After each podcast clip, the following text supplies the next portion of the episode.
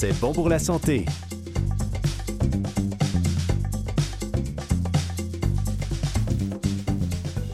Bonjour, ici François Barvel. Chaque semaine, nous recevons deux invités qui viennent nous parler de leur livre ou de leur expertise en lien avec la santé. Mais cette semaine, nous recevons exceptionnellement Alain Samson tout au long de notre émission qui va nous présenter deux livres dont les sujets, bien que très différents, s'entrecroisent souvent dans la vie. Il s'agit de « Rajeunir en vieillissant », édition Société Conseil Alain Samson, et « Manger mieux, bandez mieux » aux éditions Béliveau.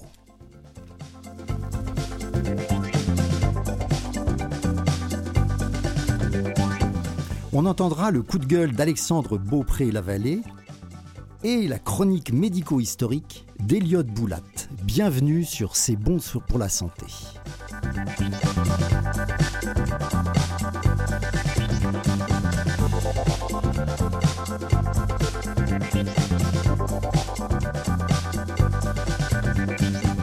Bonjour Alain Samson. Bonjour, c'est un plaisir. Oui, pour nous aussi, c'est un plaisir de vous avoir. Parce que depuis plus de vingt-cinq ans, vous faites des conférences sur la gestion, l'entreprise et puis tout ce qui va autour. Hein.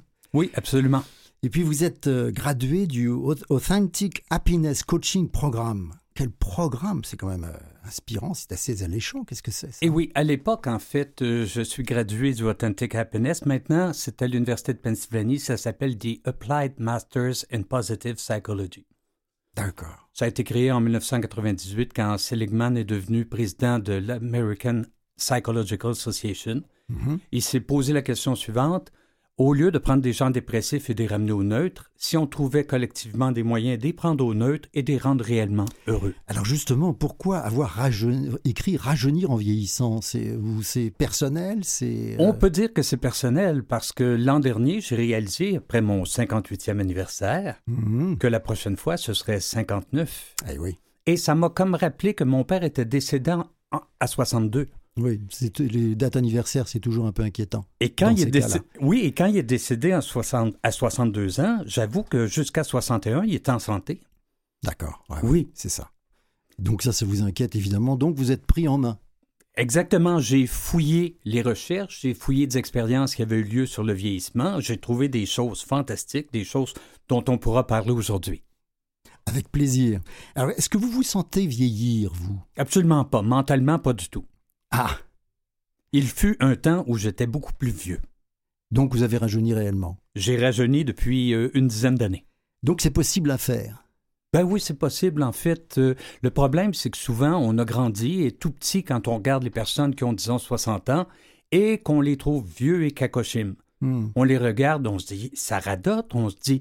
Et l'idée qu'on se fait de ces personnes vieilles-là quand on est tout petit, mmh. on suppose naturellement que ça va être notre lot quand on va arriver au même âge. C'est vrai. Mais c'est faux. L'espèce humaine vieillit de plus en plus longtemps.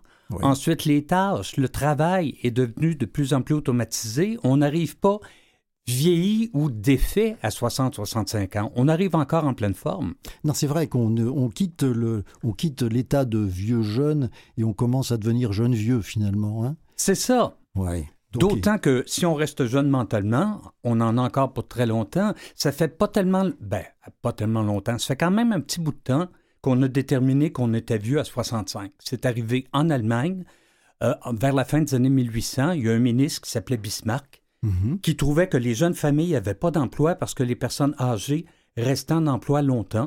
Alors, il s'est dit, à soixante-cinq ans, je les retourne à la maison, on va leur envoyer un chèque, ils vont se reposer, de toute façon, ils sont usés, et ça va donner de la place aux plus jeunes. Et c'est ce que fait Bismarck. Mais à l'époque, l'espérance de vie, c'était à soixante-sept. Donc, ils avaient droit à, finalement, deux ans de retraite. Deux ans de retraite, et c'était assez. Et ils ne pouvaient pas nécessairement profiter de cette retraite-là, étant donné que les tâches... Le travail les avait passablement usés. Aujourd'hui, ouais. on on n'est pas usable. On n'est pas usable, c'est vrai. Et on est capable de retravailler encore après. Absolument. Ouais. En fait, même, et, et c'est très triste, il y a, en deux mille un, j'ai écrit un livre qui s'appelle euh, « Une nouvelle carrière à la retraite ouais. », où je traitais pas tout à fait de ça, mais pratiquement. Ouais. Et ça m'a emmené beaucoup de lignes ouvertes. Puis en lignes ouvertes, ce qui revenait le plus souvent comme commentaire, c'était « En tout cas, moi... J'ai tellement hâte à la retraite pour enfin commencer à vivre. » Oui, c'est quand même un peu... De... C'est, c'est, c'est, c'est triste hein, d'entendre ça. Quand même, c'est hein. triste. Je demandais aux gens, quel âge avez-vous? trente ans. Ah oui. Ben pourquoi vous ne changez pas de travail tout de suite? Mm-hmm. Ah, je ne peux pas. J'ai la sécurité d'emploi.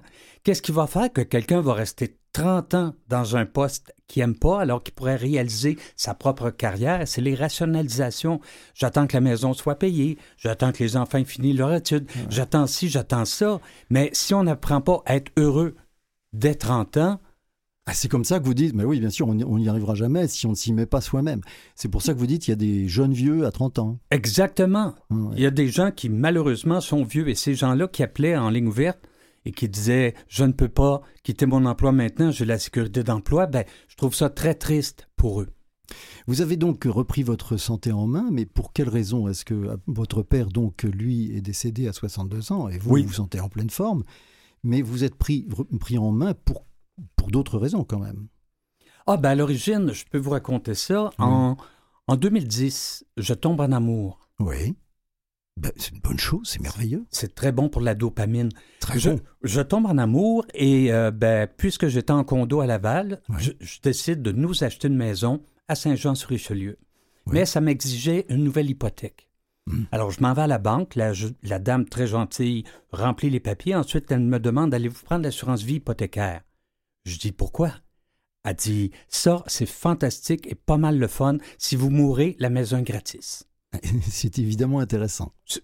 Vu comme ça, ah ben c'est oui. agréable. Pour l'autre. Alors, pour l'autre. Alors, oui. Alors, je dis, je vais prendre l'assurance vie, sauf que dans la quarantaine avancée, euh, on ne te donne pas ça automatique en signant un formulaire. Mm-hmm. La semaine d'après, on t'envoie une infirmière oui. qui prend... des prises de sang, oui. échantillons d'urine, qui prend ta pression trois fois, qui pose je ne sais pas combien de questions. Oui. Alors, début décembre, je reçois cette dame-là qui fait tout ça et qui repart. Mm. Et une semaine plus tard, la banque m'appelle et me dit « Bravo, M. Samson, vous avez l'hypothèque. » Je dis « Yes! » Elle dit « Par contre, vous n'aurez pas l'assurance vie hypothécaire. » Je demande pourquoi. Elle dit « Ben, à cause de votre santé. » Ah. Je pose la question « Je suis malade? » Elle dit « Oh oui! Qu'est-ce que j'ai? » Et la réponse, on ne peut pas le dire, c'est confidentiel. Donc, mais pourtant, vous vous sentiez en parfaite santé. Ben oui, mais ils n'ont pas le droit de te le dire parce que ce serait poser un geste médical réservé. Elle dit, on peut envoyer le dossier à votre médecin, mmh. mais un gars, quarante-cinq, quarante-six ans, ça a-tu besoin d'un doc?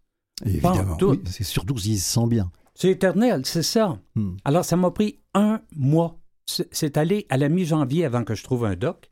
Mmh. Et euh, imaginez mon temps des fêtes. Mmh, oui, j'imagine. Les gens L'angoisse. Me demandaient ouais. comment ça va. Eh ben justement, oh, je suis bien malade. Ben oui, je suis malade, mais je ne sais pas de quoi. Qu'est-ce que t'as? C'est ça. Je ne sais pas. Ça enlève de la crédibilité. Sauf que début euh, mi-janvier, je me trouve un docteur, je signe le formulaire pour qu'il reçoive les papiers. Je vais la voir. Elle dit vous êtes très diabétique, M. Samson. Je dis vous pensez? Puis là, elle me pique. Elle me pique, puis elle dit présentement, votre indice est de vingt-trois. Mmh. Et euh, pour ceux qui ne connaissent pas ça, le doc est content entre quatre et sept. Oui. Alors, elle dit vingt-trois, présentement, vous voyez des petits points. Je dis non. Elle dit à trente, vous êtes dans le coma. Vous pensez, en fait, j'ai tendance à dire que j'étais asymptomatique, mais c'est faux. C'est juste que les symptômes arrivent tranquillement. Mais et on, on s'habitue. On s'habitue Bien et on sûr. S'imagine que c'est normal de prendre du poids avec le temps, mmh. que c'est normal d'avoir chaud quand on donne une conférence, que c'est normal d'avoir moins de vitalité. Mais grâce à cette assurance vie hypothécaire refusée, oui. ben, depuis ce temps-là... Vous avez pris je... conscience du fait de votre diabète. Absolument. Donc, C'est je ça. suis médicamenté. Oui. J'ai perdu pas mal de poids. Quand j'ai le choix entre l'escalator et les marches, je prends les marches. Mon alimentation s'est de loin améliorée. Je quittais mon condo le soir pour aller m'acheter des, des bonbons. Je mettais C'est trois... une addiction. Une petite addiction au sucre. Et oui, je mettais trois sucres dans mon café. Et je comprends, oui. Je comprends mm. que le sucre soit très élevé, en effet, oui. Surtout avec un surpoids. Et alors, donc, vous avez perdu combien de kilos? J'ai perdu une trentaine de livres, quinze kilos. quinze kilos. Mais ça fait toute une différence au niveau de la capacité à l'effort sur un tapis roulant. Ça fait une différence énorme. Au et dans les de... escaliers, dans le métro, c'est sûr. Oui, et au niveau de la vitalité. Bien sûr. Et au niveau du, du plaisir de se lever parce qu'on a des projets. Parce que... Et c'est triste pour beaucoup de gens. Il y a beaucoup de gens là, qui pensent que la vieillesse, ben, c'est normal que je sois plus gros, c'est normal que j'aie moins envie de monter des marches, et cetera. mais en réalité, souvent, c'est des tueurs silencieux. Ça peut être l'hypertension, ça peut être le cholestérol, ça peut être le diabète, mais c'est tous des états... C'est étonnant que vous n'ayez pas fait des, des examens avant, quand même, parce que ah, c'est vrai que vous êtes euh, un, un auto-entrepreneur, peut-être. Vous êtes, vous et j'étais pas... éternel. Mais, mais oui, et en plus, on se sent éternel jusqu'à, mmh. jusqu'au premier pépin de santé. C'est... Ac- C'est ça la question, en fait. Et oui, et le pire, c'est que j'avais pas de pépin de santé, pas à ma connaissance. Mmh, c'est ça, si c'est ça n'avait pas été d'une assurance vie hypothécaire refusée, euh, ça aurait continué à empirer. Mais heureusement, grâce à ça, j'ai pu me reprendre en main. Et euh, aujourd'hui, je suis assurable. Ah, et j'ai une, une assurance vie hypothécaire. Vous avez pu l'obtenir grâce à votre changement. Exactement. Et, et donc, on va justement... faire une petite pause maintenant et on revient tout à l'heure à propos de ça, à Très propos bien. du rajeunissement.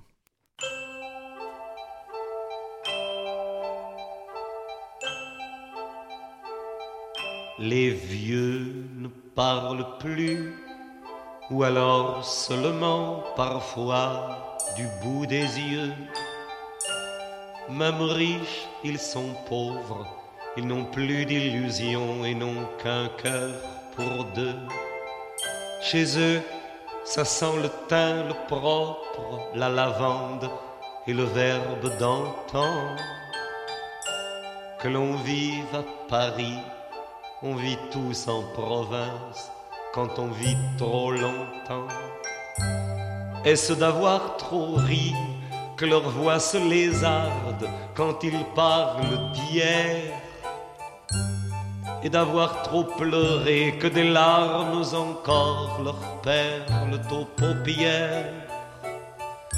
Et s'ils tremblent un peu, est-ce de voir vieillir la pendule d'argent qui ronronne au salon, qui dit oui, qui dit non, qui dit je vous attends. Les vieux ne rêvent plus, leurs livres sans sommeil, leurs pianos sont fermés. Le petit chat est mort, le muscat du dimanche ne les fait plus chanter. Les vieux ne bougent plus, leurs gestes ont trop de rides, leur monde est trop petit. Du lit à la fenêtre, puis du lit au fauteuil, et puis du lit au lit. Et s'ils sortent encore, bras dessus, bras dessous, tout habillés de raide, c'est pour suivre au soleil l'enterrement d'un plus vieux, l'enterrement d'une plus laide, et le temps d'un sanglot oublié toute une heure, la pendule d'argent qui ronronne au salon, qui dit oui, qui dit non, et puis qui les attend. Les vieux ne meurent pas, ils s'endorment un jour et dorment trop longtemps. Ils se tiennent la main, ils ont peur de se perdre et se perdent pourtant. Et l'autre reste là, le meilleur ou le pire, le doux ou le sévère. Cela n'importe pas, celui des deux qui reste se retrouve en enfer. Vous le verrez peut-être, vous la verrez parfois en pluie et en chagrin, traverser le présent en s'excusant déjà de n'être pas plus loin, et fuir devant vous une dernière fois la pendule d'argent qui ronronne au salon, qui dit oui, qui dit non, qui leur dit je t'attends. Qui ronronne au salon, qui dit oui, qui dit non, et puis qui nous attend.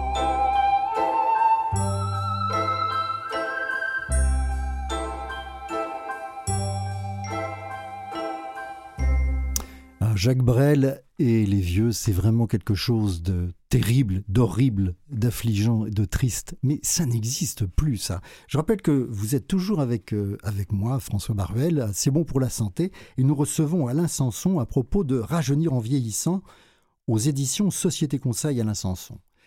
Justement, vous dites que, en fait, euh, ça n'existe plus, ce vieillissement. Mais ça dépend de nous, vous dites.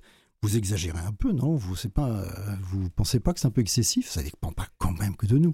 Ça ne dépend pas uniquement de nous, mais nos comportements, nos choix de vie, notre attitude face à la vie ont un impact énorme sur notre capacité à mieux apprécier la vie. Il y a des gens qui vont décéder après avoir été malades pendant vingt ans. Mmh, oui. Il y en a d'autres qui vivent vieux, qui tombent malades et décèdent rapidement. C'est la morbidité qui dure moins longtemps. C'est vrai. Et c'est ce à quoi on devrait aspirer. Oui, oui. Il vaudrait mieux vieillir en bonne santé le plus longtemps possible et, et, et finalement mourir brutalement. Vous savez ce qu'on disait de Voltaire? Lui, il a été malade pendant quarante ans. Ah. Et il disait, il, disait je, il perdait en plus toutes ses dents, il disait « je meurs en détail ». Morceau par morceau. Mais on a étudié, le National Geographic a étudié il y a quelques années des zones dans le monde où les gens sont centenaires, mm-hmm. comme Okinawa au Japon, oui. et cetera. C'est vrai. Et ils, sont, ils ont tenté de découvrir qu'est-ce que ces gens-là avaient à part, qui faisait en sorte qu'ils vivaient aussi longtemps. Et je sais, j'ai vu un reportage sur YouTube, même, il y a une dame, son...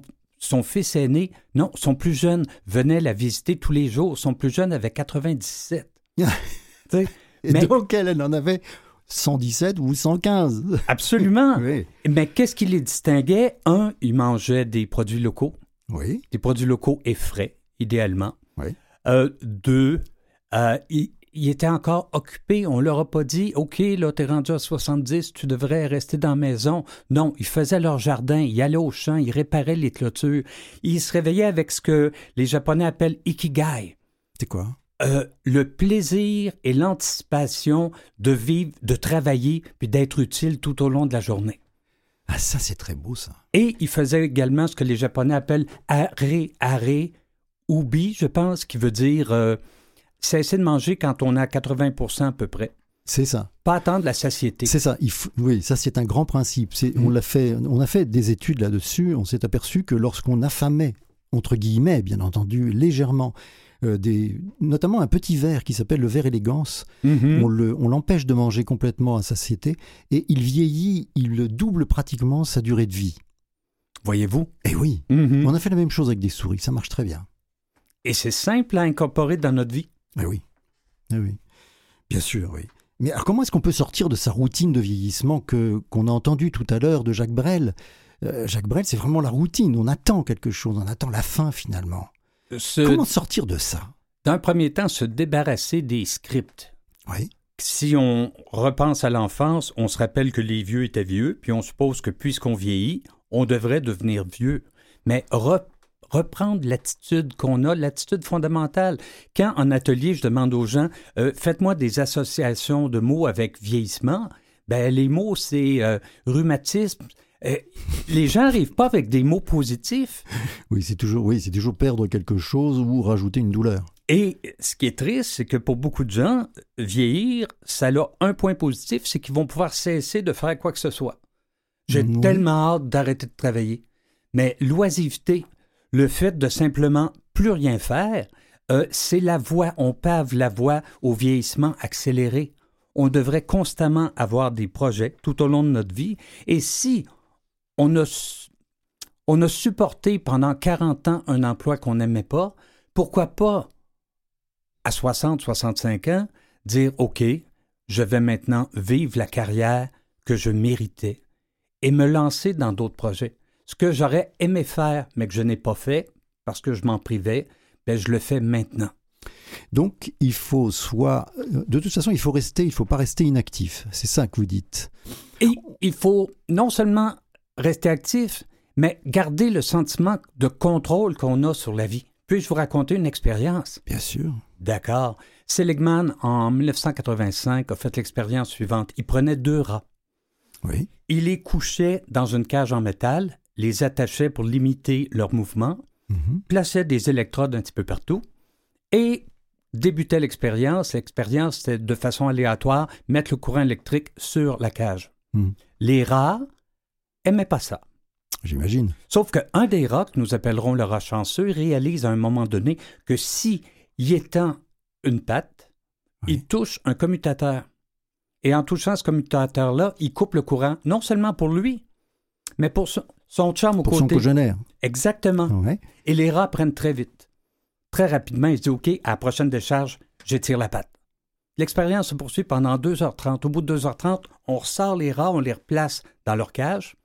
Le rat qui avait accès au commutateur euh, recommence sa vie de rat. Autrement dit, il mange, il fait de la roue, il baise. Mmh. Le deuxième rat, qui n'a pas eu plus de choc électrique que le premier, oui.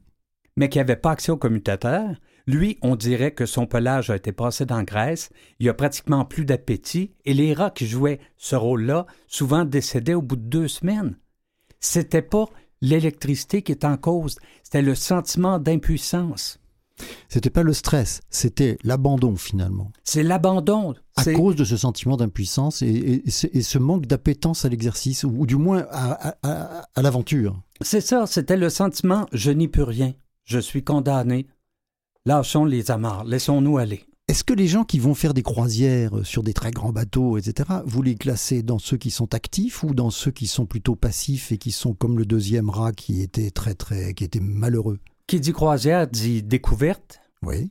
Qui dit découverte dit euh, curiosité. Curiosité. Alors je les classerais dans des gens actifs. Donc c'est une, oui, donc c'est une bonne chose parce qu'auparavant c'est vrai que toujours avec Jacques Brel, on les entend qui attendent, qui ne bougent pas et qui vont à l'enterrement des autres. Mais, donc, c'est une très bonne chose d'envoyer tous ces gens qui sont à la retraite, de les voir faire du, des croisières dans des grands bateaux comme ça. Absolument. En fait, Ellen Langer a fait une expérience. Elle a identifié une maison. C'est laquelle? Parce qu'il y a plusieurs expériences de l'année. Oui, euh... J'étais pour dire que c'était dans un C H S L D, mais c'était aux États-Unis. Ouais. Une résidence pour personnes âgées. Oui. Euh, qui avait deux ailes. Mm-hmm. Tous les résidents ont reçu une plante. Euh, dans une aile, on disait, là, tu as une plante, tu as une responsabilité, c'est toi qui vas la virer pour le soleil, c'est toi qui vas l'arroser tous les jours. Bref, on leur conférait une responsabilité. Dans l'autre aile, on leur confiait chacune plante en disant, pas besoin d'y toucher, il va y avoir quelqu'un qui va passer tous les jours pour s'en occuper. Au bout d'un an, mm-hmm. ceux qui avaient une responsabilité Mmh. étaient devenus plus actifs, avaient plus de vitalité, tandis que dans l'autre aile, la moitié était décédée. On, euh, on se... Oui, c'est peut-être pas, pas, pas, pas que à cause de ça, quand même. Pas que à cause de ça, mais c'est le sentiment de « je suis pris en charge, je n'ai plus de décision à prendre », c'est comme ça. C'est et, ça. Et ça... ça, c'est le vieillissement. D'autant plus que s'ils avaient la charge de s'en occuper, c'est vrai qu'il fallait discuter et faire des, à tour de rôle s'en occuper. Donc, ça, ça facilitait la, les relations sociales. Absolument. Donc, et... il faut avoir des relations sociales aussi. Ah, ben écoutez, euh, c'est ma conclusion d'ailleurs. J'ai suivi des cours en euh, psychologie positive. Ah, j'aurais dû vous poser des questions à la fin. non, non, non, j'aime ça. J'ai euh, posé, suivi des cours en psychologie positive. Et euh, ce qu'on dit, dans le fond, qu'est-ce qui va faire qu'au, qu'à la fin, quelqu'un va dire « j'ai eu une bonne vie mmh. ». Donc, je pars heureux, là. Et euh, Seligman a créé un acronyme qui s'appelle le PERMA à ce sujet-là. C'est quoi? Qu'est-ce que c'est l'acronyme? Ça veut dire quoi? Euh, PERMA, le P, oui. c'est euh, des émotions positives, positive emotions. Oui. Si je ne vis pas ça dans ma vie, ben, je vais, je vais ratatiner. Le E, c'est de l'engagement. Faire ce pourquoi on est bon. Utiliser nos talents dominants chaque jour. Le R, c'est des relations positives. Bien s'entendre avec les gens. Cultiver un réseau. Mais souvent, le réflexe, je suis à la retraite, je ne verrai plus mes collègues de travail, puis je vais tranquillement prendre une petite routine tout seul. Ça tue le plaisir, ça tue la vitalité. Le M, le sens, meaning. Mm-hmm. Faire quelque chose, puis avoir le sentiment que ce qu'on fait, nos activités, servent. Sont utiles. Et finalement, le A, accomplissement, être fier de ce qu'on fait chaque jour parce qu'on a le sentiment que nos projets, on les a avancés un petit peu. Et si quelqu'un, que ce soit à la retraite ou à vingt ans, s'assure dans sa vie de vivre ces cinq choses-là, il ne vieillira pas.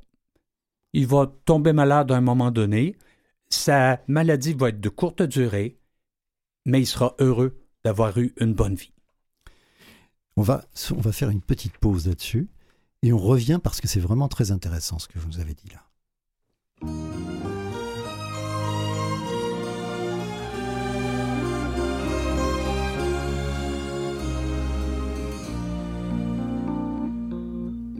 Elle a des cerises sur son chapeau, la vieille. Elle se fait croire que c'est l'été. Au soleil on s'en rassurait. Il paraît que la dame à la faux, c'est l'hiver qu'elle fait son boulot. C'est pas qu'elle tienne tant à la vie, mais les vieilles ça démanie, ça aime son fauteuil et son lit. Même si le monde s'arrête ici, elle a la tête comme un placard, la vieille, et des souvenirs bien rangés, comme ses draps, ses têtes d'oreiller. Son tout premier carnet de balles, du temps où la valse c'était mal. Un petit morceau de voile blanc, du temps où l'on se mariait enfant. De son feu héros, une croix de guerre, de l'avant-dernière, dernière guerre. Elle a des cerises sur son chapeau, la vieille. Elle se fait croire que c'est l'été. Elle ne fait plus partie du temps. Elle a cent ans, elle a mille ans. Elle est pliée, elle est froissée comme un journal du temps passé. Elle a sa famille en photo, la vieille. Sur le buffet ils sont en rang et ça sourit de toutes ses dents. Il y a les petits enfants, des enfants et les enfants des petits enfants. Il y a ceux qui viendraient bien des fois mais qui n'ont pas d'auto pour ça, ceux qui n'ont pas le temps, qui habitent pas là. Il y a les autres qui n'y pensent pas. Elle a des cerises sur son chapeau, la vieille. Elle veut se faire croire que c'est l'été. Elle a des cerises sur son chapeau. Vous écoutez toujours C'est bon pour la santé avec François Barvel, moi-même, pour vous servir, et Alain Samson à propos de Rajeunir en vieillissant. Donc vous avez parlé de PERMA, qui était cet acronyme qui permet d'avoir une vie bien remplie et qui permet de vieillir finalement avec joie. Mais c'est pas si facile que ça d'avoir une, une attitude positive quand on vieillit. Parce que très souvent, en fait, on a, on a tendance, ou du moins, on a la sensation qu'en vieillissant, les gens se sentent poussés vers, vers la tombe. Hein. Finalement, il n'y a pas autre chose. Hein. Vers le lit, vers le fauteuil. Et qu'on n'a pas l'impression que, de les, que la société cherche à les maintenir en activité. Malheureusement, non. Surtout quand on écoute les grands médias, quelquefois, on, il y a un sous-entendu disant que les personnes âgées sont un fardeau euh, financier et que euh, tôt ou tard, ça serait bon qu'ils, qu'ils partent. Mais en réalité, euh, il n'y a pas d'âge pour être utile. Il n'y a pas d'âge pour servir à quelque chose, pour avoir un impact sur l'univers. Ça ne veut pas dire de continuer à travailler. Ça peut être du bénévolat. Ça peut être de s'impliquer, de se lancer en affaires dans quoi que ce soit. Bref, être là. Et un PERMA, ça se développe. Ça se développe. On peut tranquillement, assurément, euh, devenir plus positif. Mais ce qui est agréable aussi dans tout ça, c'est qu'on peut rajeunir. Euh, Ellen Langer, dont je parlais tantôt, a fait une expérience en dix-neuf soixante-dix-neuf. Elle a pris huit personnes âgées dans une maison. Euh, Très pour... intéressant, cette expérience. Oui. Ah, oui. Elle a pris huit personnes âgées. Ouais. Ils ont fait des vérifications, le, la tension sanguine, ouais. l'indice de masse corporelle, ouais. la capacité visuelle. Ouais. Et une fois qu'ils ont eu tous leurs indicateurs, ils ont pris ces huit-là les ont mis dans un autobus et leur ont dit « on vous amène en vacances ». Les huit personnes qui étaient habituées de se faire servir, de ne pas être en contrôle, on leur a dit « t'emmènes tes propres valises, tu transportes ton stock ».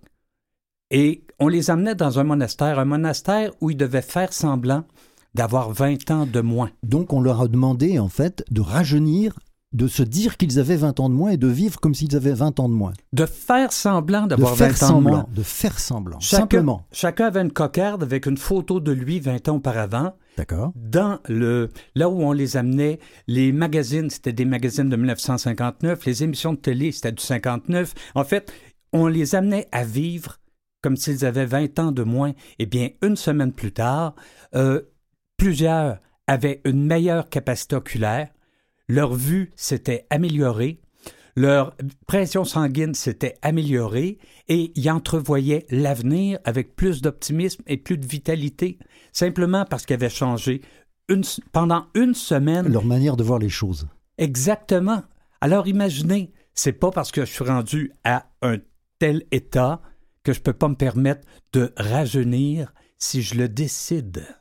D'accord, ça, c'est, ça veut dire qu'en fait, euh, on peut le faire, mais entre soi, c'est-à-dire c'était un groupe de huit personnes qui étaient des aînés. Oui. Maintenant, dans la société, c'est pas aussi facile que ça de se dire qu'on a vingt ans de moins et de faire semblant. C'est pas facile. C'est pas facile, c'est une routine, ça se développe, ce sont de bonnes habitudes à prendre, tout comme c'est pas facile, euh, c'est très triste de s'isoler et de ne plus avoir de soutien social euh, parce que, tranquillement, on a quitté notre emploi. C'est beaucoup mieux même. Je rencontre beaucoup d'entrepreneurs et euh, des gens sont pa- carrément poussés à la porte. J'ai, euh, j'ai rencontré l'an dernier d'un commerce de meubles un, un vendeur qui s'approchait de soixante-cinq, puis tous les autres vendeurs plus jeunes lui disaient « Hey, tu dois avoir hâte. Maudit chanceux. T'es aveugle de te la couler douce. » Et lui, ça ne tentait pas vraiment. Ouais. J'ai dit, est-ce que vous en avez parlé à votre patronne? Il a dit non. Mais oui, Mais c'est vrai. Il lui en a parlé. Et elle avait peur de le voir partir. Elle redoutait son départ. Et ils se sont entendus. Puis aujourd'hui, ils travaillent toujours là, mais à trois jours semaine. Oui, ça, ça fait partie de ces adaptations. Ils sont parfaites, en fait. C'est, ça, c'est, ça, ça, ça permet à chacun de trouver son compte. C'est ça. Ou si dans un couple... Euh, un des partenaires doit, avoir, doit procéder chaque semaine à une ou deux dialyses, oui. Ben, il suffit à l'employeur de libérer du temps, mmh. de dire « OK, tu feras trois jours semaine et euh, pour les journées de dialyse, ne t'en fais pas ». C'est tellement facile de s'arranger quand on parle. C'est ça, il faut parler et il faut avoir envie de ah, parler. Il faut ah, oui. oser parler. Il faut oser parler. Mais dans le cas que je viens de vous raconter, la patronne était super heureuse qu'il ait envie de rester, de demeurer. Mais la pression sociale voulait qu'il soit éjecté. Oui, oui je comprends. Mais est-ce que mmh. l'aspect même des vieux, c'est, c'est important? Donc, euh, en fait, on n'est pas... Quand on vieillit, on, de, on devient, comme dit Jacques Brel toujours, une plus vieille, un plus vieux ou une plus laide. C'est vrai qu'il faut essayer aussi de se garder un aspect quand même correct. Euh, oui. D'un autre côté, euh, il y a certaines choses. Rien que le fait de retomber en amour, euh, physiquement, ça nous fait paraître dix années plus jeunes. C'est vrai, c'est vrai. Oui, la dopamine. Alors, allez cruiser. Voilà, c'est une bonne indication pour nos auditeurs. C'est très important. Allez cruiser pour rajeunir. Exactement. Ne restez pas cantonné dans votre coin. Vous, partez, vous parlez d'une, d'une carte de crédit temporelle. Oui. Ça, c'est très joli, ça. Ah, alors, laissez-moi vous raconter. Mm-hmm. Imaginez que euh, on vous donne, en, c'est votre anniversaire, mm-hmm. et quelqu'un vous offre une carte de crédit mm-hmm. en vous disant, ne t'en fais pas, il y a de l'argent en masse dedans. Mm-hmm. Qu'est-ce que vous allez faire? Les premiers temps, vous allez euh, acheter n'importe quoi, ce qui vous tente. Mais à mesure que vous avez acheté des choses, vous allez vous dire, au fond de votre esprit, ben, avec le temps, peut-être qu'il en reste de moins en moins d'argent sur cette carte, alors je vais faire plus attention, je vais dépenser avec parcimonie parce que je ne sais pas quand est-ce que ça va s'arrêter. Eh bien, la vie, c'est la même chose. On reçoit une carte de crédit temporelle, mais on ne sait pas c'est quoi la limite. Ouais. On ne sait pas combien, c'est quel ça. Solde il y a dessus. Au départ, souvent pendant la jeunesse, on va faire n'importe quoi, on va dépenser notre temps, on va le perdre souvent, et au fur et à mesure qu'on se rapproche d'une certaine finalité, on réalise que le temps a de l'importance et on décide de mieux dépenser chaque instant. Et quand on prend conscience de cette métaphore-là, eh bien, automatiquement, ça améliore notre capacité à profiter de la vie tous les jours. Ce que je dis dans le livre, je dis, le, plus on vieillit, plus on se réveille avant d'ouvrir les yeux. On a un petit bout là où euh, on sait qu'on va bientôt se lever. Alors, ce que je dis aux gens, gardez vos yeux fermés avant le lever, pliez vos bras, levez les bras vers le ciel, et s'il n'y a pas de couvert, là, ça veut dire que vous n'êtes pas dans un cercueil. Vous pouvez profiter de la vie toute la journée et soyez-en fiers. Mais on oublie, la gratitude est à la base aussi. C'est une émotion positive qui nous maintient beaucoup plus en santé. Elle fait partie du PERMA. Merci beaucoup, Alain Samson. Là, maintenant, nous allons faire, nous allons faire une pause avec euh, le coup de gueule de Alexandre Beaupré-Lavallée. Mais je rappelle tout de même que votre, ce livre dont on vient parler s'appelle « Rajeunir en vieillissant » aux éditions Société Conseil Alain Samson. À tout de suite. Bonjour, je m'appelle Alexandre Beaupré et cette chronique ne représente que mon opinion, pas celle de Vues et Voix, ni celle de Canal M, ni celle de l'équipe de l'émission en cours, ni même celle de mon employeur, pour ce que ça vaut. Aujourd'hui, je vais vous parler de quelque chose qui me tient vraiment à cœur, les milieux de travail qui tuent. Le travail, c'est la santé, chantait Henri Salvador, et c'est pas appuyé sur pas mal d'études. L'oisiveté et le fait de ne rien faire, de ne pas s'impliquer, de rester chez soi, ce sont des comportements qui mènent à des, à des problèmes comme la dépression, comme l'anxiété. Ça, c'est déjà bien documenté. Mais je gage que dans l'autre sens, vous connaissez au moins une personne que le travail est en train de tuer.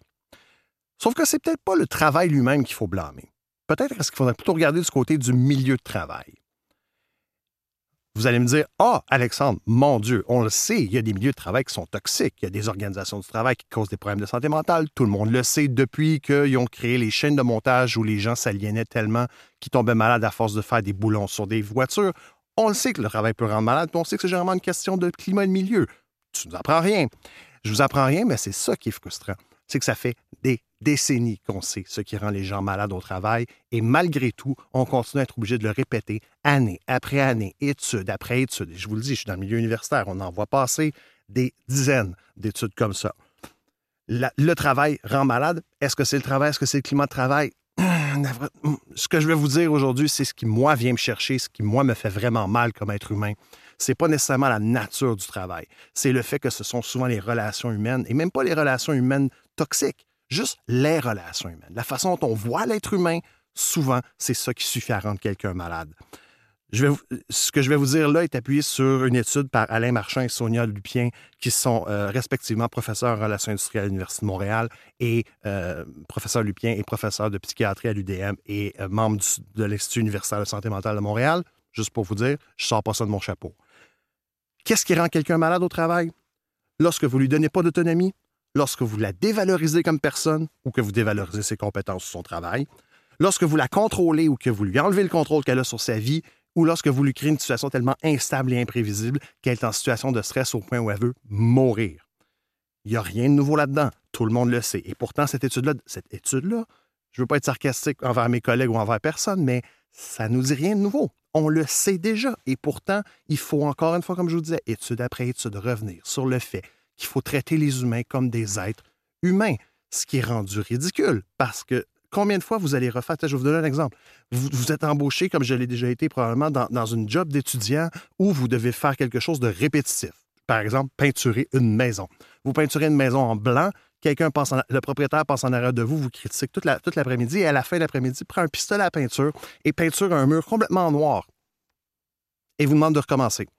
Combien de fois vous allez retourner l'autre côté de la maison avec votre pinceau et recommencer à peinturer une, un quart de maison au complet parce que l'autre gueudin n'a pas été capable de faire son travail puis de dire « Oui, c'est bon. Non, c'est pas bon. Pourriez-vous, s'il vous plaît? » À un moment donné, c'est certain que quelqu'un finit par dire, et c'est ce que moi je ferais, de dire « Va chez le diable. Ton mur est noir. Il va rester noir. Moi, j'ai fait mon travail. » Le problème, c'est que ça implique d'avoir un certain type de personnalité et c'est pas tout le monde qui le fait. Le nombre de personnes que vous connaissez qui ont des, qui, que le travail est en train de tuer vont probablement être des gens qui vont faire « OK, je vais recommencer » ou « Je ne sais pas comment réagir » ou des gens qui, en plus de se faire demander ça, vont être victimes d'harcèlement, vont être victimes de violences psychologiques.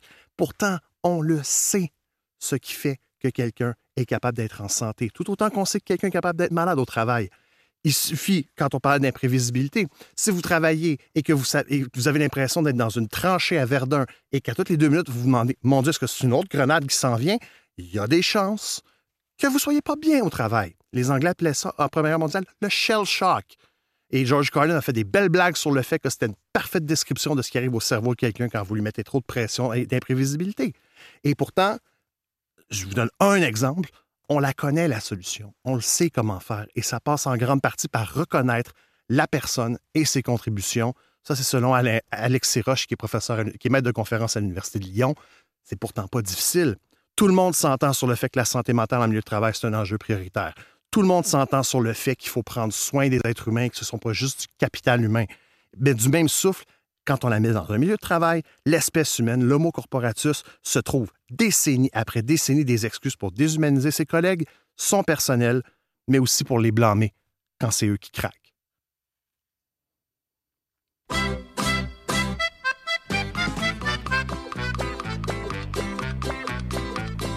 Afin de nous ôter nos complexes au gué au gué, on nous donne des cours sur le sexe au gué au gué. On apprend la vie secrète des angoisses et de la bébête, ou de ceux qui trouvent des gourdis de montrer leur bigoudis. Une institutrice très sympathique nous en explique toute la mécanique. Elle dit nous allons planter le décor au gué au gué, de l'appareil masculin d'abord au gué au gué. Elle s'approche du tableau noir, on va peut-être enfin savoir quel est ce monstre sacré qui a donc tant de pouvoir. Et sans hésiter elle nous dessine le petit chose et les deux orphelines. Tout, tout, tout, vous saurez tout sur le zizi, le vrai, le faux, le laid, le beau, le dur, le mou, qui a un grand coup, le gros touffu, le petit joufflu, le grand ridé, le Montpelé. Tout, tout, tout, tout, je vous dirai tout sur le zizi. Des zizi, y en a toutes les couleurs, au gué, au gué, des boulangers jusqu'au ramoneur, au gué, au gué. J'en ai vu des impulsifs qui grimpaient dans les calcifs, j'en ai vu de moins voraces tomber dans les godasses. Je suis d'un mécanicien en détresse qui a jamais pu réunir ses pièces. Y a le zizi tout propre du blanchisseur, au gué, au gué, celui qui m'y donne la main de ma sœur, au gué, au gué. J'ai vu le zizi d'un curé avec son petit chapeau violet qui juste en pleine ascension fait la génuflexion. Un lever de zizi au crépuscule et celui du pape qui fait des bulles. Tout, tout, tout, vous saurez tout sur le zizi, le vrai, le faux, le laid, le beau, le dur, le mou, qui a un grand coup, le gros touffu, le petit joufflu, le grand ridé, le Montpelé. Tout, tout, tout, tout, je vous dirai tout sur le zizi. Le zizi musclé chez le routier, au gué, au gué, se reconnaît à son gros col roulé, au gué, au gué. J'ai vu le zizi affolant d'un trapéziste ambulant qui apprenait la barre fixe à ses petits-enfants. L'alpiniste et son beau pic à glace, magnifique au-dessus des grandes jorasses. J'ai vu le grand zizi d'un petit bedeau, au gué, au gué, qui sonne l'angélus, les mains dans le dos, au gué, au gué. Celui d'un marin breton qui avait perdu ses pompons, et celui d'un juif cossu qui mesurait le tissu, celui d'un infirmier d'ambulance qui clignotait dans les cas d'urgence. Tout, tout, tout, vous saurez tout sur le zizi, le vrai, le faux, le laid, le beau, le dur, le mou, qui a un grand coup, le gros touffu, le petit joufflu, le grand ridé, le Montpelé. Tout, tout, tout, tout, je vous dirai tout sur le zizi. J'ai vu le petit zizi des aristos, au gué, au gué, qui est toujours au bord de l'embargo, au gué, au gué.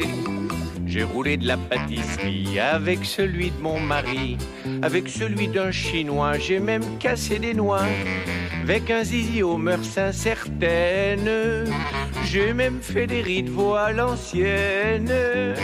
Tout, tout, tout, vous saurez tout sur le zizi, le vrai, le faux, le laid, le beau, le dur, le mou, qui a un grand coup, le gros touffu, le petit joufflu, le grand ridé, le Montpelé. Tout, tout, tout, tout, je vous dirai tout sur le zizi. zizi! Donc c'était Pierre Perret avec euh, Vous saurez tout sur le zizi, et qui a été écrit, qui est chanté en mille neuf cent soixante-quatorze, et donc euh, qui a été un succès phénoménal et qui a été repris ici par Roquet Belles Oreilles. C'était euh, Vous saurez tout sur le clito. Hein. Exactement. Oui, ça c'est super, je trouve. De, le détournement de la chanson, c'est vraiment extra. Donc exceptionnellement, nous sommes avec toujours avec Alain Samson, qui est avec nous toute l'émission, à propos maintenant de son deuxième livre, qui a un titre assez, euh, assez racoleur, il faut bien le dire. Hein. Oui. C'est euh, « Manger mieux, bandez mieux » aux éditions Béliveau. Pourquoi est-ce que vous avez changé d'éditeur? Parce qu'avant, c'était vous qui étiez l'éditeur pour le bouquin précédent. En fait, euh, je suis éditeur pour beaucoup de livres, sauf que j'aime être édité puis être en librairie. Hum. Et pour être en librairie, on passe par un éditeur plus standard. Oui, c'est ça. Et je produis trop pour le réseau des libraires. Ah oui, parce qu'en fait, vous avez écrit autour de... Vous avez écrit à peu près cent huit, donc cent huit livres. Oui. De gestion et de développement personnel, et puis aussi de, de, de, de, de, de marketing, et cetera. Qu'est-ce qui vous a amené à rédiger un livre sur la sexualité masculine? C'est justement le marketing? Est-ce que ça se vend bien? Non, en fait, euh, c'est l'incident dont on parlait dans l'émission précédente, là, quand on m'a découvert un diabète, ouais. Parce que je n'ai pas fait le lien directement, mais... Euh, on pourrait dire que ma, mes performances se sont grandement améliorées en six mois, simplement avec une meilleure diète, simplement avec de l'exercice, simplement avec une médicamentation, parce que j'ai arrêté de, de halter et d'être en nage à mmh. toutes les fois qu'il y avait le début d'une relation sexuelle. En fait, euh, le simple fait de reprendre notre santé en vie, un imp- santé en main, a un impact énorme, d'autant plus que des fois, avec le temps, on se dit « ben là, c'est normal ». J'ai moins envie, de moins en moins. Euh, je suis moins performant. Mais en réalité, c'est, des... c'est parce qu'on ne sait pas ce qui se passe dans notre corps. Dans, dans notre corps, notre corps, c'est une usine mmh. biologique, oui, c'est sûr, qui transforme les nutriments mmh. et qui a besoin d'exercice. Et si on gère bien cette usine-là, il n'y a pas de raison que notre libido ou que nos performances chutent, mis à part la chute normale reliée à l'âge. C'est ça, d'accord. Mmh. Mais vous dites qu'on peut retrouver une libido, justement. Oui, en fait, ça m'est arrivé en deux mille dix, simplement en traitant mon diabète. Du coup, ma vision et le, le désir, le désir et la perspective, tiens, ce soir, on préfère quelque chose, ont recommencé sur la pente ascendante. Simplement que je ne voyais pas ça comme un obstacle où je me disais pas, bon, ben peut-être qu'à soir, je ne serai pas capable. D'accord, et c'est-à-dire qu'il faut avoir aussi l'idée. L'idée du plaisir. On ne peut pas se lancer dans une relation gratifiante si on n'a pas l'idée du plaisir. Il y a des gens qui entretiennent des mythes là-dessus, qui se disent « je vais me faire prescrire euh, du Viagra et je vais retrouver ma santé euh, mmh. sexuelle qui... d'antan ». Mais mmh. le Viagra, mmh. si vous n'avez pas le désir, absolument. Produit zéro. Absolument. Mmh. Ça n'est pas du tout... Euh, ça n'est pas du tout euh, un producteur d'érection, c'est juste en fait un, un facilitateur. facilitateur. C'est ça. Ouais, c'est ça. Ouais. Et malheureusement, il y a des gens qui s'imaginent que la sexualité, c'est simplement la génitalité, puis pouf, on se lance. Mmh. Mais en fait, il y a quatre phases. Il y a le désir. Mmh. Ouais. Euh, il y a euh, l'excitation. Oui. Il y a l'orgasme. Oui. Puis il y a le fait de se coller ensemble et d'être bien ensemble ensuite. Et ces quatre étapes-là devraient être respectées. Si on pense qu'une relation sexuelle gratifiante, c'est simplement la troisième étape, aller jouir, euh, on va être déçu de notre vie érotique, on va être déçu de notre vie sexuelle. Euh, oui, c'est plus une vie, euh, c'est une vie génitale, mais, euh, mais pas orgasmique, mais pas du tout sexuelle. Elle et, est incomplète. Et pas gratifiante, exactement. Et pas gratifiante du tout. Euh, ce que j'explique dans le livre, c'est que de toute façon, le sexe, on le consomme avant, pendant et après. Il n'y a rien qui empêche le matin, en quittant le travail, de dire à sa bien-aimée ou à son bien-aimé « j'aimerais ça qu'on soit ensemble ce soir ». Il n'y a rien qui empêche d'envoyer un texto pendant la journée « j'ai hâte de te voir, j'ai hâte de t'embrasser ». C'est la soit... cour, ça s'appelle la c'est... cour. Ben oui. Faire pis... la cour. Et c'est pas parce que j'ai conquis quelqu'un que je, je, je peux carrément me dire « bon, à cette heure, elle est dans le salon, qu'elle s'arrange ». Il faut plutôt continuer, se demander, est-ce qu'on peut aller plus loin ensemble? Est-ce qu'on peut entretenir ça? Est-ce qu'il y a des interdits qu'on ne s'était pas permis à date, qu'on ouais. pourrait simplement explorer? La vie sexuelle, c'est pas euh, euh, simplement de faire la même chose tous les samedis soirs. La vie sexuelle, c'est d'être constamment à la recherche de quelque chose ensemble. Oui, il ne faut, faut, faut pas que ce soit un rendez-vous euh, clinique, c'est-à-dire un rendez-vous de chef de gare à telle heure, il faut, faut, il faut se mettre au lit et c'est le samedi soir à vingt-deux heures. C'est ça, et on a six minutes parce que voilà. euh, je veux écouter les nouvelles. Pas du tout, pas du tout. Et ça se déguste après également. Tu sais, après une belle soirée euh, ouais. à c'est, caractère c'est vrai, sexuel, ouais. ben, ça se fait de laisser un petit mot à l'autre. Très agréable hier, j'ai hâte qu'on remette ça. Ça, ça fait, se fait. Oui, mais ça, c'est, c'est, vous êtes très romantique, en fait. Faire la cour, oui. créer le désir chez l'autre, oui. c'est, ça devrait être la norme. Donc, c'est une sorte de romantisme qui devrait être la norme. Absolument. C'est, sinon, euh, appelez une escorte et contentez-vous de génitalité. Oui, bien sûr. Et on ne veut pas de ça. Bien sûr, mais... À l'occasion. À l'occasion, voilà, c'est ça. Oui, mais justement, vous en parlez de ça. Vous dites, c'est pas du tout satisfaisant. Absolument pas, en fait. Ça devient un exercice physique.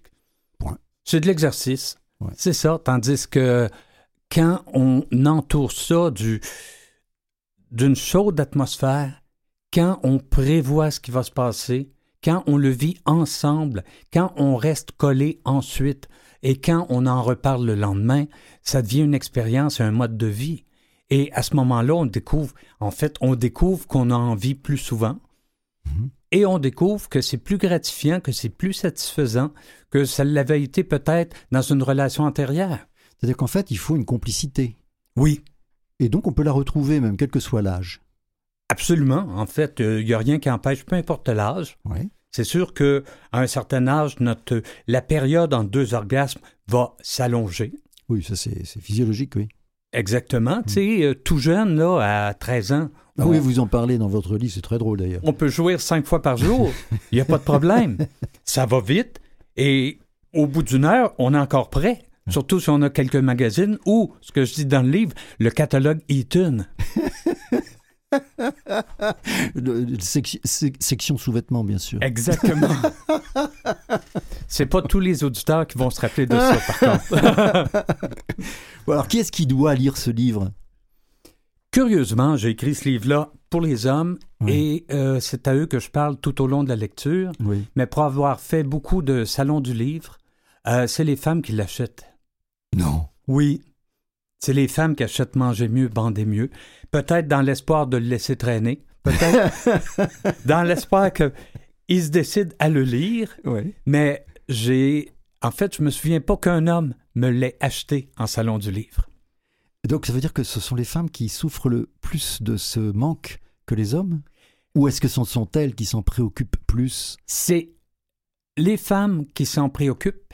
Oui. Et c'est les hommes qui... préfère ne pas en parler. J'ai, je ne me souviens pas de la statistique exacte, mais beaucoup d'hommes, lors de leur examen médical annuel, quand le docteur leur demande « Est-ce que tu as des problèmes au niveau érection ?» Je crois que c'est quatre-vingts pour cent. Qui, qui vont taire le les problèmes. Connais, c'est quatre-vingts pour cent ou quatre-vingt-cinq pour cent. Oui, avouez que c'est imbécile. Ben oui, bien sûr. Il suffirait imbécile. De le dire au doc. Mais oui. J'ai des problèmes. Bien sûr. Et tout comme il existe des médicaments pour euh, le diabète, oui. Bien, il en existe qui peuvent nous aider pendant un certain temps, servir de béquille à mesure qu'on retrouve, euh, qu'on perd la crainte de la performance.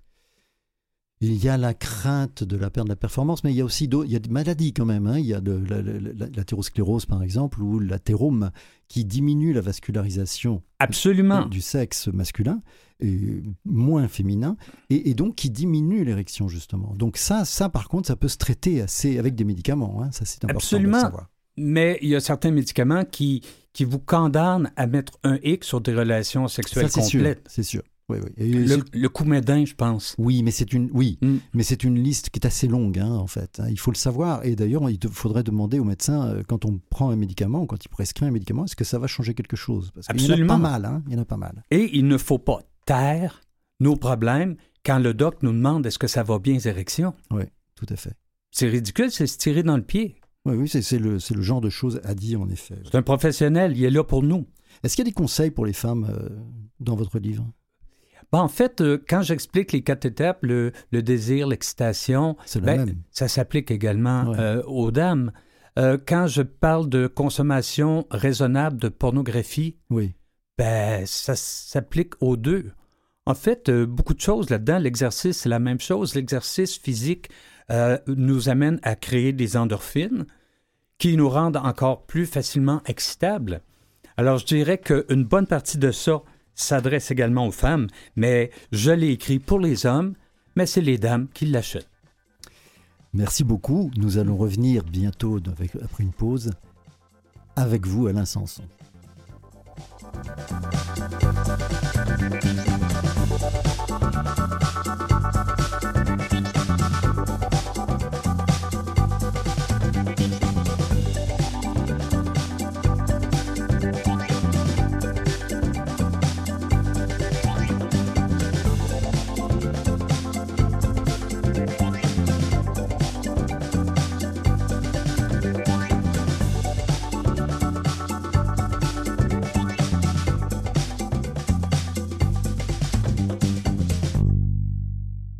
Vous écoutez toujours C'est bon pour la santé avec François Barvel et avec vous encore pour la prochaine demi-heure. Et on continue de parler avec Alain Samson à propos de son livre « Manger mieux, bandez mieux ».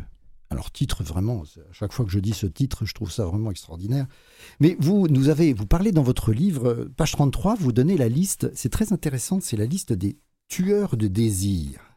Prendre le dessus, vous appelez ça prendre le dessus sur les tueurs de désir. Absolument, parce qu'on a beau se nourrir convenablement, on a beau faire de l'exercice, on a beau mettre toutes les chances de notre côté, mais il arrive des événements qui vont carrément tuer le désir et qui vont faire en sorte que non seulement on ne sera peut-être pas capable de chercher une érection, mais qu'on n'en aura tout simplement pas envie. Mmh. Euh, et je vous fais la liste. Oui. Il y a tout d'abord vos, oui. vos préoccupations. Oui. C'est sûr que si... Je suis, dès que je ferme les yeux, dès que je m'étends, je songe à mes problèmes financiers. Je me dis, comment vais-je payer tous les comptes cette semaine? Euh, euh, j'ai, j'ai peur de la faillite, et cetera. Bien, automatiquement, euh, le, la libido et le désir sexuel viennent de prendre, euh, sont, viennent de perdre le rang dans Bien mes sûr. besoins. Oui, mais c'est la finance qui fait, provoque un détournement de pensée euh, érotique. Absolument. En fait, mmh. il n'y en a plus de pensée ben érotique. Ben c'est oui. la même chose si je déteste mon patron et que je m'entête à rester à cet endroit, mmh. si mon emploi est toxique et que je songe constamment à ça, c'est officiel que le désir, on vient de l'oublier. Le désir et l'excitation ne seront pas là. Mais il n'y a pas seulement ça, il y a la rancœur aussi. Quelquefois, on veut simplement euh, se venger. On se dit, l'autre, hier, n'a pas voulu. Ah, se venger de l'autre, oui. Hein. Elle, ah oui, elle n'a pas voulu, oui, il n'a pas voulu. Alors aujourd'hui, moi, il n'est pas question. Hum. Et la je ban... fais la grève de la couette. Je fais la grève de la couette, exactement. et, et, et c'est triste comme dynamique, parce que c'est une dynamique qui s'auto-renforce. Hum. Demain, c'est peut-être elle qui va faire la grève. C'est ça. C'est ça, et on vient d'embarquer dans le cycle du couple où les rendez-vous n'ont pas lieu. Il y a également la nostalgie. C'est tellement agréable les premiers temps, quand on fait la cour. Il y a l'excitation, il y a la dopamine, on se dit « OK, jusqu'où puis-je aller avec elle ou avec lui ?» Il y a euh, les défis qu'on se donne, il y a le secret au début, surtout si on est tous deux dans le même milieu de travail. Au début, on s'assure que personne ne le sache. En fait, on se cache et on vit une véritable aventure. Mais une fois que le couple est bien établi, une fois que tout est placé, que les autres sont au courant, ce, cet accès d'adrénaline-là qui faisait en sorte qu'on était euh, complètement boosté, euh, va disparaître. C'est-à-dire qu'en fait, si on vit, il faut, pour vivre heureux cette partie-là de sa vie sexuelle, il faut la vivre cachée. En fait, au début, oui. oui au début, c'est, c'est un ça. gros, gros plus. Oui, oui. Ensuite, me perma- me, jusqu'où puis-je me permettre de me rendre avec elle ou avec lui? En fait, il y a des interdits, mmh. on ne sait pas où sont les frontières, ouais. on est caché mmh. et on déborde d'hormones et euh, on en vit. Mais ça arrive qu'une fois que le couple est bien établi, les gens deviennent nostalgiques. Ah, c'était plus le fun dans le temps.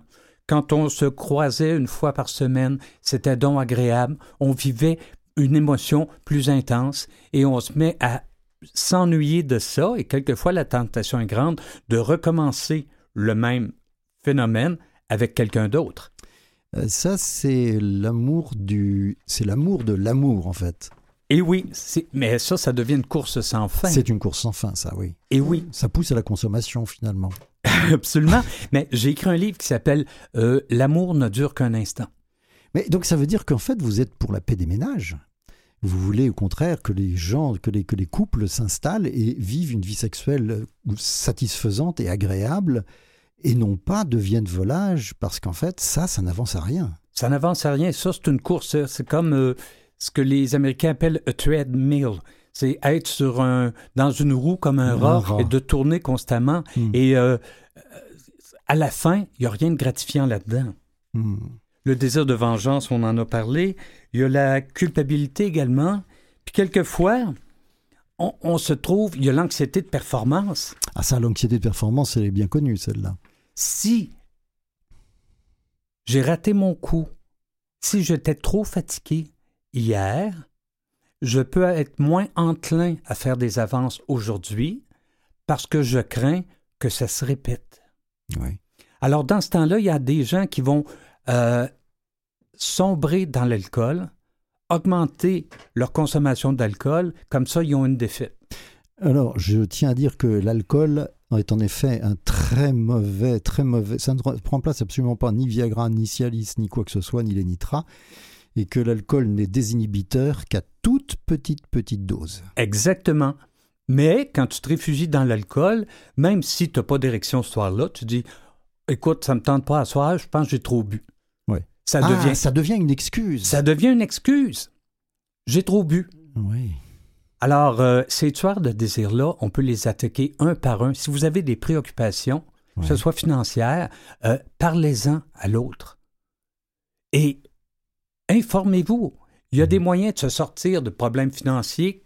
Euh, les spécialistes pourraient vous éclairer là-dessus, mais la journée où vous serez plus préoccupé, vous allez ressentir que votre libido revient au même niveau qu'auparavant.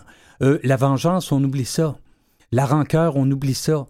Et les excuses, on les oublie. Si vous réalisez que vous buvez un peu trop et que malheureusement, vous êtes plus capable de quoi que ce soit... ben vous avez le choix. Décidez, un, est-ce que je continue ma consommation d'alcool ou deux, est-ce que je préfère retrouver ma vie sexuelle? C'est ça. Et peut-être d'ailleurs, si on continue la consommation d'alcool, ça sera peut-être plus avec la même personne avec qui on est.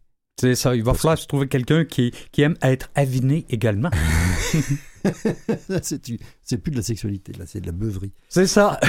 Mais il y a des inhibitions aussi, hein, qui se, vous, vous citez d'ailleurs, le poids, le, euh, l'aspect, ou avoir peur que euh, les désirs qu'on a euh, passent pour une certaine perversité pour enfin, l'autre. Absolument, on se dit, OK, est-ce que je me révèle? Est-ce que je dis telle caresse, j'aimerais ça? D'un coup, qu'elle me prend pour un, un, un pervers. Ouais. Mais quelquefois aussi, c'est le poids, c'est l'image corporelle qu'on a de nous-mêmes et qu'on on se dit, si elle me voit tout nu, euh, elle n'aimera pas ce qu'elle va voir, puis finalement, euh, on est mieux de laisser faire. Alors, il y a des inhibitions, mais celles-là aussi, on peut les prendre de front et on peut en venir à bout. Ah, ça, il n'y a qu'à éteindre. Hein? Bien sûr, éteignons. Éteignons. Mais et... surtout, il faut en parler. Ben, si on n'en parle pas, euh, à ça quoi bon rien. Être ensemble? C'est ça, voilà. Mm. Ouais. Ben, je vous remercie, on va vous retrouver tout à l'heure. Et là, je me tourne maintenant vers Eliott Boulatte, qui est arrivé et qui est rentré dans notre studio et qui est notre chroniqueur médico-historique. Bonjour. Bonjour Eliott, tu vas bien? Ça va, ça va. De quoi vas-tu nous parler aujourd'hui? En rapport forcément avec l'émission. Alors aujourd'hui, je vais parler de la conception de la vieillesse euh, à différentes périodes. Il faut savoir que le statut de la personne âgée, de la vieillesse, a beaucoup fluctué, évolué dans les sociétés occidentales à travers les siècles. Là, encore une fois, on va cette fois-ci se concentrer sur les sociétés occidentales. Euh, par exemple, si dans la Grèce antique, on célèbre assez souvent le corps et la vigueur de la jeunesse, la vieillesse reste quand même une source de sagesse, de respect, du moins tant qu'on est dans les classes supérieures, bien évidemment. Et à quel âge est-ce qu'on est justement sage? Eh bien, ça fluctue, en effet. Par exemple, si on prend le cas de Sparte, Oui. Sparte a ce qu'on appelle la gérousia. La gérousia, c'est un conseil tout simplement de sages, de ce qu'on appelle les gérontes. Mmh. C'est trente personnes qui ont plus de soixante ans, qui sont nommées à vie, qui ont fini donc leur service militaire. Le service militaire se termine à soixante ans, à Sparte. Ah oui? Ah oui, Sparte est une société très militariste. Euh, le, justement, une bonne partie de l'organisation sociale est basée sur le fait que les enfants rentrent très vite dans le service c'est, militaire c'est et en sortent très tard. Ouais.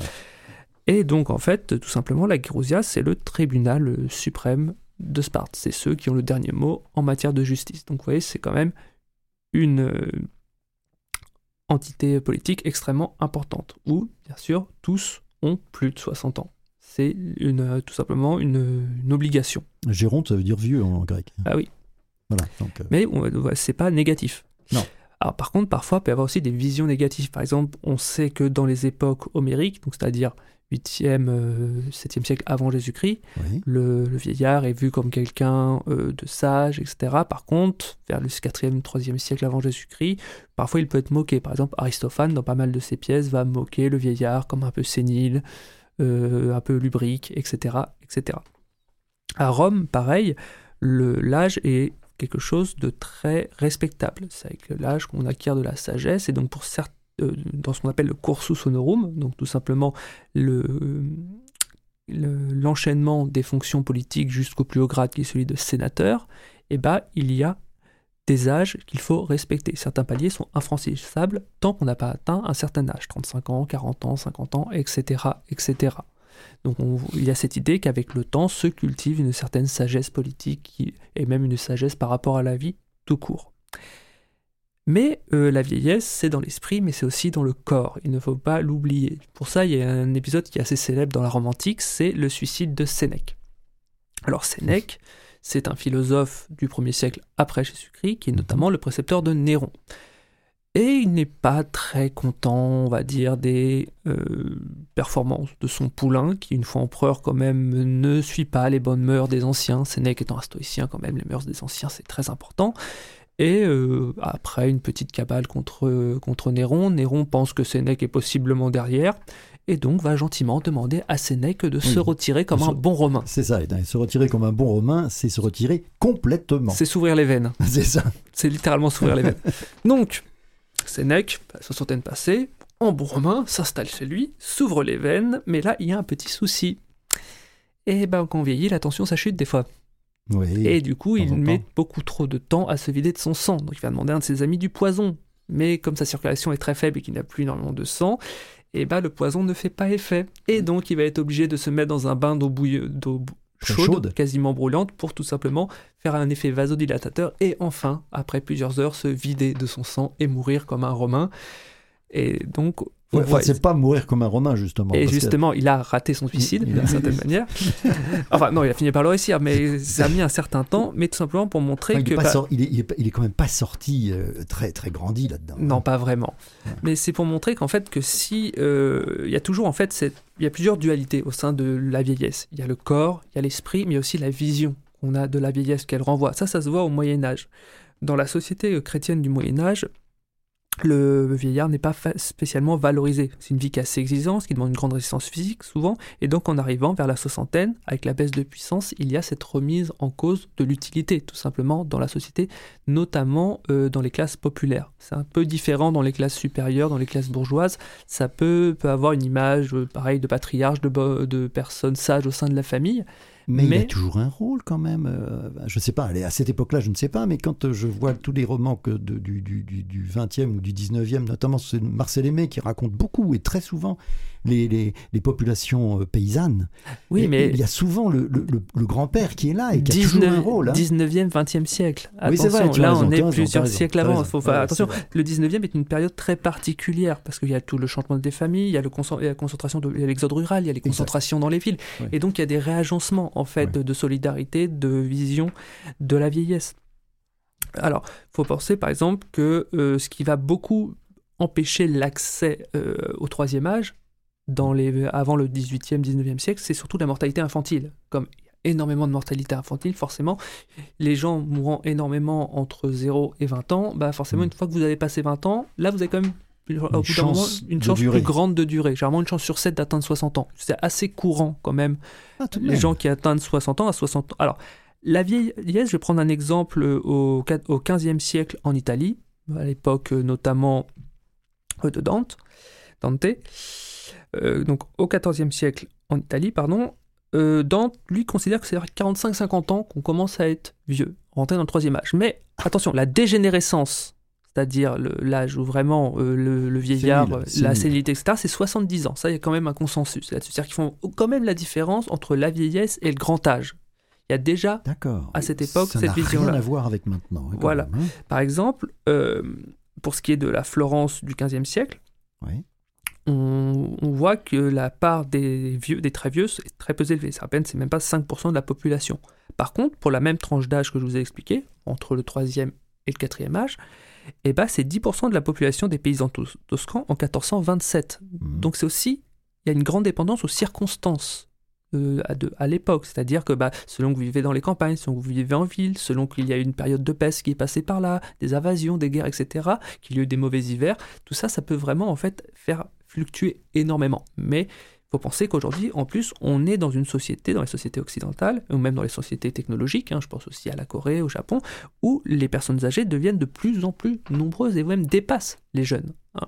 Alors, on a parlé plutôt dans l'émission euh, de la grande euh, quantité de centenaires qu'il peut y avoir au Japon, au Okinawa, c'est vrai, mais il y a aussi une étude qui était parue il y a quelques années qui montrait qu'aussi pas mal de décès de centenaires, en fait, enfin, de personnes âgées n'étaient pas déclarés euh, au Japon pour continuer à toucher la pension, donc les chiffres sont mmh, élevés, mmh. mais pas aussi élevés que ce qu'on ah, pense. C'est ça, il y a une, une petite arnaque à l'assurance due à la crise économique des années euh, soixante-dix quatre-vingts au Japon, et c'est, c'est un autre débat. Pour revenir sur le vieillard, en fait, il y a, cette im- il y a j'ai dit plusieurs images en fait, qui s'entretentent, qui s'oppose. Il y a le vieillard chef de famille, notamment dans la bourgeoisie, qui est présenté comme respectable dans les textes, mais quand on s'interroge sur... si on s'interroge avec d'autres sources, on se rend compte qu'il y a quand même une tension parfois entre cette, ré... entre cette image et la réalité. Souvent, le respect peut être ambigu, voire un peu battu en brèche. Par exemple, on a l'image de... du vieillard chef de famille, mais il faut se rappeler que parfois il est épousé en seconde noce quelqu'un de beaucoup plus jeune, et que donc forcément, maintenant, au bout d'un moment, on est un peu lassé de cet être pas très fringant, qui peut parfois être extrêmement jaloux. Et là, c'est par exemple quelque chose qu'on retrouve assez souvent dans la littérature euh, italienne, de ce mari plus vieux, jaloux, oui, c'est vrai. et cetera. Mais ce qu'on parle très peu, c'est la situation des femmes, en fait, des vieilles femmes, qui est beaucoup plus dure à tracer. Parce que si le veuvage, quand il est assumé jeune, peut être une, est souvent une libération pour la femme, dans la vieillesse, c'est beaucoup plus compliqué. Je terminerai en citant, en fait, dans un texte florentin, une vieille femme qui parle à une plus jeune, qui lui dit « Quand nous vieillissons, ni mari, ni personne veut nous voir. On nous expédie à la cuisine, passer en revue les pots et les casseroles et débiter nos sornettes aux chats. » Voilà qu'en fait, que vieillir pour une femme, et aussi pour un homme, Par, extra, par extrapolation, c'est tout simplement ne plus avoir une place au sein de, de son foyer, au sein de sa domesticité, au sein de sa famille. Et en fait, une chose est sûre, c'est que le vieillard, au bout d'un moment, se sent inutile et que son corps ne lui offre plus la place qu'il, dé, qu'il désire dans la société. C'est exactement, merci beaucoup Eliott, c'est vraiment très intéressant parce que c'est exactement ce dont on parlait tout à l'heure avec, Samson, avec euh, Alain Samson. C'est à propos du, du, du livre de Rajeunir en vieillissant, c'est que se sentir utile est extrêmement important. Avoir le c'est... sentiment qu'on a un impact sur l'univers. Sur l'univers. Qu'on n'est pas une faïence, qu'on n'est pas une décoration. Et de la même manière, vous dites dans votre livre qu'avoir des relations sexuelles, même lorsqu'on est avancé en âge, permet de rajeunir. Absolument. Et d'avoir, d'avoir un meilleur, pas une meilleure Q I, mais en tout cas d'avoir une meilleure perception du monde et de rajeunir de ce point de vue-là, et d'avoir une sensation de prise sur le monde. En fait, l'orgasme, c'est l'équivalent d'un reset sur un ordinateur. Tu sais, un ordinateur, si on ne le ferme pas de temps à autre, euh, il devient embourbé, beaucoup plus lent, c'est long, ouvrir les applications. Ben, un orgasme pour l'être humain, ça oui. permet de faire reset, de tout oublier pendant quelques instants, et de pouvoir repartir euh, avec un cerveau euh, remonté à neuf. Je me rappelle d'un article en France qui est euh, sur le, la recrudescence des maladies vénériennes, et il s'était rendu compte qu'il y avait deux endroits où ça explosait, chez les jeunes, oui. euh, université, colloque, campus, et cetera, oui. mais dans les EHPAD. Tout à fait. C'est vrai qu'avec l'avènement du Viagra et de, de, tous, les, de, de tous ces produits de la, contre la dysfonction érectile, entre guillemets, oui. c'est vrai que ça a généré une sorte de, d'aventure, d'aventurier du sexe. Et c'est vrai qu'il y a eu une augmentation, et il y a une augmentation c'est toujours le cas. De la syphilis d'ailleurs. Oui. Ouais. Et c'est pas une question d'âge. Non. Parce qu'il y a des jeunes qui prennent du Viagra comme euh, drogue euh, oui. récréative. Oui, ça, c'est un autre problème, parce qu'ils associent ça à de l'alcool avec, euh, et d'autres drogues comme de l'ecstasy. Et ça, par contre, euh, ensuite, lorsqu'ils n'ont plus ce Viagra ou ces produits-là, euh, se trouvent justement, ils se trouvent justement dans cette situation de la peur de l'échec. Absolument. Ouais. Alors qu'en fait, euh, c'est justement ce qu'il faut éviter, la peur de l'échec, c'est justement en parler. Sinon, ça devient une prophétie autoréalisatrice. C'est ça, voilà. Et oui. oui. Oui, c'est exactement ça, oui. À propos de ces produits, justement, vous, il y a un chapitre qui est intéressant, vous parlez de la dopamine. La dopamine qui, elle, qui est l'hormone, en fait, de, du désir, finalement, hein, c'est ça? Oui, absolument. En fait, la dopamine, c'est également l'hormone du défi. C'est ce qui nous donne envie d'aller, de, de conquérir. C'est ce qui nous donne envie de... réaliser quelque chose. C'est sans dopamine, on est en mode vitalité zéro et euh, apathie. Oui. Oui. Mais ces fameuses drogues-là que sont euh, le Cialis, et cetera et le Viagra, euh, peuvent être une béquille fantastique pendant qu'on remet de l'ordre dans notre vie et qu'on refait notre santé. Et pendant qu'on traîne encore les relents de la peur de la performance. Alors, il ne faut pas les prendre négativement. Faut dire, ça va prendre un certain temps, mmh. et surtout, faut pas le cacher à l'être cher. On oui, prend, oui. on prend pas un Viagra en cachette là. Non, c'est cette... oui, parce qu'en fait, on est avec l'autre. On est avec l'autre. Donc, si on est avec l'autre, on, le, on lui dit si on en le, le prend. Exactement. Ouais. Ex- il existe également des crèmes. Si notre taux de testostérone est plus bas qu'un certain niveau, il existe du gel qu'on peut s'appliquer sur les épaules et augmenter automatiquement notre niveau de testostérone qui nous aide également à être plus combatifs face à la vie et à se donner des défis. Euh, cette testostérone, on ne la prend pas à long terme. Ça se prend c'est au coup par coup, si je puis dire. C'est vraiment le mot, non? Euh, non, c'est un traitement à long terme. C'est un traitement à long terme. Oui. Alors, d'après ce que j'ai vu, les résultats, c'était qu'il y avait une augmentation en effet avec la testostérone, une augmentation des effets euh, sur la libido, mais qui n'était pas durable. C'est-à-dire qu'en fait, au bout d'un moment, ces effets-là disparaissaient. Avec le temps, euh, c'est officiel que si j'en prends une fois, mais normalement, ce que les docteurs vont proposer, c'est une dose par jour. Mm-hmm. Et à ce moment-là, j'ai l'impression qu'il y a quand même un bon impact. Il y a un bon impact oui. l- qui, qui, qui est durable. Oui. D'accord. OK. Est-ce qu'il y a d'autres drogues qui, sont, qui facilitent les choses? Quand on est jeune, l'alcool, pas de problème. À toute petite dose. Ah, c'est vrai que l'alcool est à plus grande dose jeune, oui. On c'est est exact. Tellement plein d'hormones. Oui, c'est vrai. On que... est noyé dans les hormones. Eh oui, fait on vient contrebalancer ouais. l'impact négatif de l'alcool et ouais. ça nous permet de, de relever certaines craintes, oui. de se débarrasser de certaines craintes et d'oser des choses. Oui, c'est notamment l'é- l'éjaculation précoce. Absol- euh, oui, ça retarde Mais l'éjaculation oui, ça retarde. précoce. Et si on a grandi en entendant beaucoup de gags sur l'éjaculation précoce, par contre, il peut arriver qu'une fois adulte, mm. on veuille tellement se retenir mm. qu'on en vienne à ne pas connaître l'orgasme. Mm, c'est vrai. Oui, en... quand on se dit « Ah non, pas tout de suite, je vais attendre un petit peu, pas tout de suite, je vais attendre un petit peu euh, », et ne jamais non plus penser que l'orgasme, c'est à l'autre de le créer chez nous. Quand mm. on est dans une relation sexuelle, chacun est responsable de son orgasme. Et chacun doit courir après. Pourtant, il y a, je ne comprends pas, il y a quand même un partage. Il y a un partage, on est ensemble. Sauf qu'il ne faut pas que je m'attende uniquement à ce que ce soit l'autre qui me procure l'orgasme. D'accord, je comprends. Mm-hmm. Oui, oui, oui, c'est comme euh, nous disait euh, Nicole Bourdelot, c'est exactement comme en avion, quand on reçoit le masque à oxygène. En cas de panne d'avion, il faut d'abord s'assurer d'avoir le masque à oxygène avant d'aider l'autre. Exactement, c'est ça. Mais c'est un élément important. Et euh, j'ai, euh, j'ai un chapitre également sur la pornographie oui. et ses dangers. Aimeriez-vous que je vous en lise Bien quelques sûr. Allez-y, allez-y. éléments? C'est intéressant, justement. Quelqu'un qui s'abreuve. C'est tellement banal. quelqu'un qui s'abreuve de pornographie, euh, c'est triste parce que ça vient déformer la réalité, parce mmh. que, allons pas nous imaginer que les gens qui tournent ces, ces films-là euh, pètent pas à l'occasion. Mmh. Allons pas nous imaginer qu'ils restent bandés pendant quatre heures. Faux. En fait, si vous écoutez, si vous consommez mal. trop de porno, voici ce que vous allez retenir. Lors d'une relation sexuelle, il est normal d'être bandé du début à la fin. Oui. Faux. C'est tout à fait normal que l'érection vienne, reparte, et reviennent. Tout est beau et on prend ça. On se dit pas « Oh, oh, oh, je suis pas à la hauteur ». On se dit « Continuons et voyons ce qui s'en vient euh, ». On va souvent penser qu'il est normal que l'autre ait envie de faire l'amour. En fait, euh, si vous consommez de la porno, il suffit de toucher un sein pour que la femme se mette à allaiter et avoir envie de nous et devienne lubrifiée. Mmh. Euh, non. Le désir, ça se prépare, ça s'entretient. Euh, Un autre élément qu'on voit souvent en pornographie, c'est que les femmes jouissent quand elles voient leur homme jouir. Oui. Elles sont tellement contentes pour nous que automatiquement elles devraient jouir. C'est faux, ça. Ah bon, c'est pas, c'est pas normal. Non. Malheureusement, une surconsommation de porno va avoir cet impact-là. Un très bon moyen de combattre ça chez ceux justement qui consomment trop de porno, c'est de leur montrer des making-of.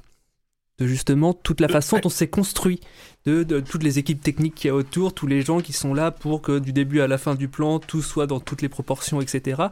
Ça démystifie la chose. J'en ai discuté justement avec des chercheurs qui disaient qu'ils avaient vu que pas mal d'enfants, des fois, qui, de, d'adolescents qui consomment, enfin, qui restent sexualisés par la pornographie, qui se mettent à imaginer que certaines pratiques sont normales, alors que pour la pornographie, justement, c'est du fantasme. Uh-huh. Un très bon moyen, c'était de leur montrer, en fait, que c'est un produit construit, comment ça se fabrique en fait un porno, et ça euh, au bout d'un petit moment ça permettait de, de replacer... C'est le making of. Exactement, il bah, y, y a vraiment le making of, mmh, et ça, ça permet de replacer en fait les choses à leur place, et euh, de, d'accepter que bah, voilà, bah, s'il y a besoin d'autant d'équipes techniques autour, c'est peut-être que c'est pas naturel et que ça, ça se passe pas comme ça dans une chambre à coucher. Ça permet de recadrer. Voilà. Et ça j'aime, j'aime beaucoup euh, votre propos, parce qu'effectivement là, euh, si on s'imagine que la porno est le reflet de la vraie vie, on se condamne à être déçu de toutes nos performances.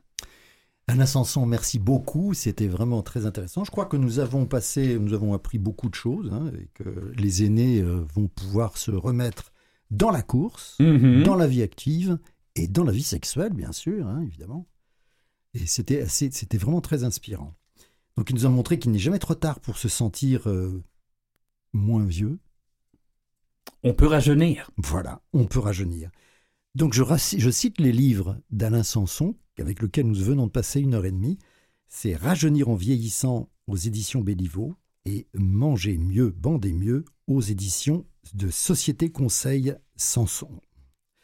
Merci beaucoup à toute l'équipe, avec Jean-Sébastien Laliberté, qui était le chef d'orchestre, Catherine Bourderon, la recherchiste en chef, Alexandre Beaupré-Lavallée, qui avec son coup de gueule, et Eliott Boulatte, qui est encore avec nous maintenant. Merci beaucoup et à la semaine prochaine pour une nouvelle émission de C'est bon pour la santé.